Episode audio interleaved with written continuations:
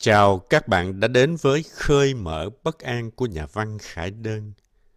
Khơi mở bất an là một miniseries, là tên của tập tản văn audio đầu tiên của tác giả với hơn 10 bài viết cùng chủ đề. Nhà văn tự vấn Đối thoại với sự bất an vô hình nảy sinh từ những kỳ vọng và áp lực đời sống. Khải Đơn đặt lại câu hỏi liệu ta có quyền chọn khác đi? Bất an đó là thật hay giả? Hay ta có con đường khác để mưu cầu sự an tâm cho chính mình mà không tàn tạ trong cuộc đua kiệt sức?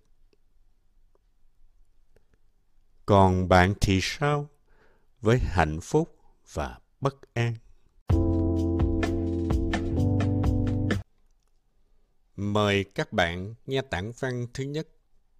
Da thơm, má nồng của nhà văn Khải Đơn.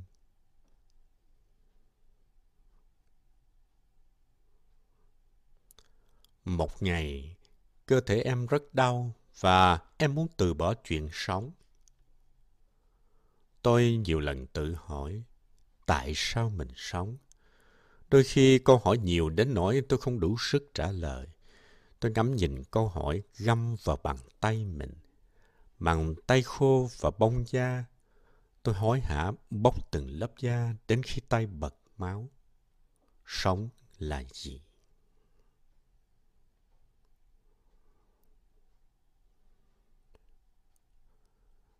Có ngày ngực tôi mệt.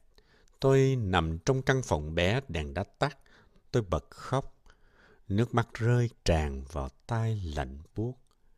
Mùa đông làm dao nhọn Tôi hoảng sợ, tôi gọi sự kết thúc đến tìm tôi. Tôi đi bộ lên đồi cao nhiều giờ, ở hẻm núi, thép gai văng thành giá đỡ. Tấm bản hiệu cầu xin tôi, hãy tìm sự giúp đỡ, đừng tìm khoảng không. Bên dưới triền đồi đó, tôi đọc thấy những tờ giấy nhá nhem rách toát. Có gương mặt cô gái trẻ cười nắng biển. Chữ viết bảo cô bị ném xuống núi. Cô không từ bỏ sự sống, cô không tháo ánh cười xuống. Tôi quỳ xuống nhìn vách núi. Tôi trở về nhà.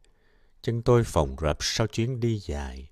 Tôi nhớ nụ cười, nhớ nắng biển mùa đông buốt sau gáy, đầu ngón tay trắng bợt rung bần bật.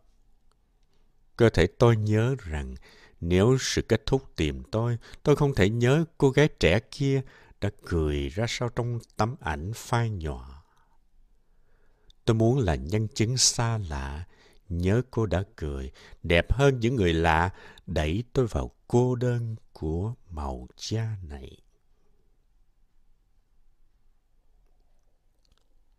Một mùa đổ vỡ leo thang, tôi đến tận cùng thế giới rồi đi bộ vào thị trấn gió. Gió nhiều đến nỗi con chim biển đứt quãng bay trao đảo giữa trời, xoay nghiêng rồi gồng cổ bật lại lên cao. Gió ẩn mẹ con vịt xuống quãng hồ nông. Chúng đạp chân tại chỗ, dù nước không chảy thành dòng. Tim tôi đập như chân vịt dần xuống nước. Trái tim ngày hôm đó nứt từng miếng nhỏ, Cơn đau thật như khi có ai đâm thẳng vào ngực mình. Tôi còn nhớ bài tập võ thuật ngày cũ. Người hướng dẫn bảo tôi che ngực để bảo vệ phần yếu mềm trên cơ. Tôi không biết tim mình có thể đau dù không có cuộc tấn công vật lý nào. Sự từ bỏ của người mình yêu sẽ vứt lại những phần vỡ. Mình tự dùng mảnh cứa tiếp lên thân. Tôi thật không biết chừng mực. Vịt con bơi chống lại gió, bơi theo mẹ, bơi theo anh em, bơi theo phần lớn lên đủ lông cánh. Tôi đang làm gì với chính mình thế này?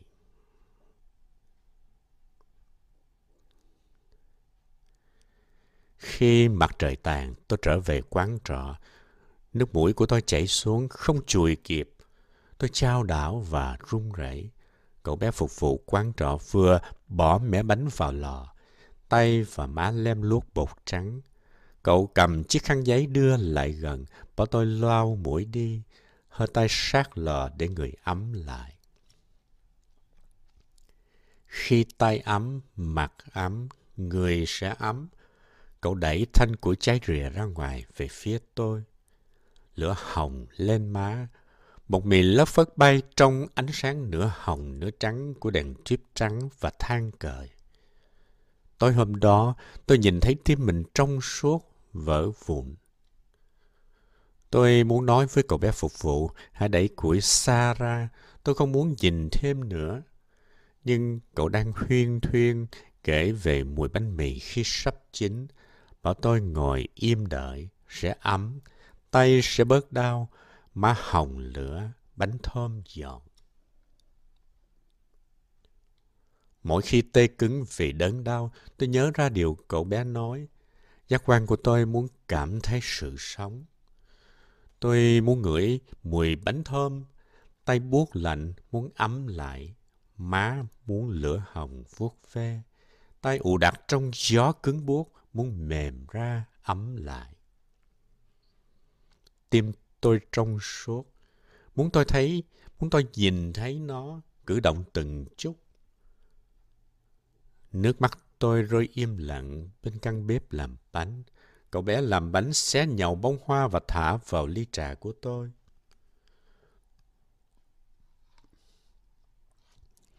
Tôi và cậu sẽ không gặp nhau nữa khi ngày mai cậu đổi ca và bước vào kỳ nghỉ mùa đông. Tôi sẽ đi hết con đường thảo nguyên đến khi nhìn thấy xác con thú lớn chỉ còn trơ xương và máu. Cỏ thảo nguyên nằm bẹp dưới gió. Tôi ngửi mùi thịt da, mùi gió đi xa, mùi cỏ gãy tan tành, mùi bụi bốc mù lên mắt. Tôi nhai cọng cỏ ngọt và lầm lũi đi chậm, rời khỏi đồi tháp để tìm thấy cửa ra ngoài rìa đồng vô tận. Cơ thể buồn thảm của tôi muốn tự nó đứng dậy và đi khỏi vũng lầy ngọp thở đó. Điều ấy không dễ dàng như câu vừa rồi, nhưng tôi muốn biến nó thành hiện thực. Tôi thầm thì vào tai mình sẽ thức dậy và đi ngoài bờ biển nhìn bình minh. Tôi nhìn các đống ngón tay mình uể oải, đau đớn và tôi nắm chặt chúng lại thành nắm đấm tròn trên thảm tập. Tôi bước đi thật nhiều, đến khi vỉa hè nhấp nhô, ngần gài bẫy cổ chân. Ngần khiến tôi giận dữ vì sự tồn tại ngu ngốc của chúng. Tôi xếp đặt mình ngay ngắn trên xe buýt, đi đến thị trấn sa mạc. Cô chủ nhà trọ ngần ngại nhìn, đẩy chiếc bánh bí đỏ lạnh vào đĩa của tôi. Tôi nhai chậm rãi, vị bí đỏ mùa đông trộn với bột mì tan dần trong nước bọt. Hương vị trộn lẫn sự ngờ vực và quan tâm này sẽ biến thành thân quen. Cô sẽ ngồi đan chiếc khăn len tròn kính cổ tôi và che được mặt. Tôi chưa biết tương lai đó vào khoảnh khắc nhai bánh. Nhưng tôi đã đợi kịp khi cô mở cửa ngôi nhà đón tôi vào, cạnh các con cô bên lò sưởi. Tôi đã đợi kịp. Đợi kịp. Tôi kiên nhẫn với sự sống, hệt như cách sự kết thúc muốn tràn đến tôi. Đôi khi bóng đen ngồi trên ngực tôi, như loại tuyệt vọng đặc quách, khổng lồ. Ngày khác nó đến trong hình hài của đường nứt toát chảy máu. Có hôm, nó tò mò chuyện trò và cổ vũ tôi nên kết thúc những đau đớn trên cổ, trên lưng, trên vai, trên gáy. Nhiều ngày khác, nó ập đến bằng tiếng khóc đầy nước mắt xé gan xé ruột. Rất nhiều ngày, tôi được khuyến khích hãy đi thật nhanh về phía lặng yên, không phải vật lộn với chừng ấy phiền toái nữa. Nhưng tôi đợi đến ngày gặp con vịt bé đạp chân tại chỗ ngược chiều trong thị trấn gió. Bàn tay tôi đợi được đến khi bụi bột mì bay theo lửa hồng. Mũi tôi đợi đến buổi, ngửi mùi máu trộn có ngọt trên đồng vô tận. Nước bọt tôi đợi được, đến chiều nhẫm vụng bí đỏ lạnh. Tôi chịu đau, tôi sẽ chịu thêm rất nhiều đau nữa để được nhìn thấy quả bơ thuôn mình như giọt nước phình lên mỗi ngày trong vườn nhà bạn. Tôi sẽ chịu thêm những trận hành hạ vô hình để buổi chiều bơi ra biển nhớ đến chú rùa phương xa mình từng gặp. Tôi ngửi thấy da thịt mình có mùi khói và bột bánh bay, má nồng sau vòng len quấn kín nửa mặt.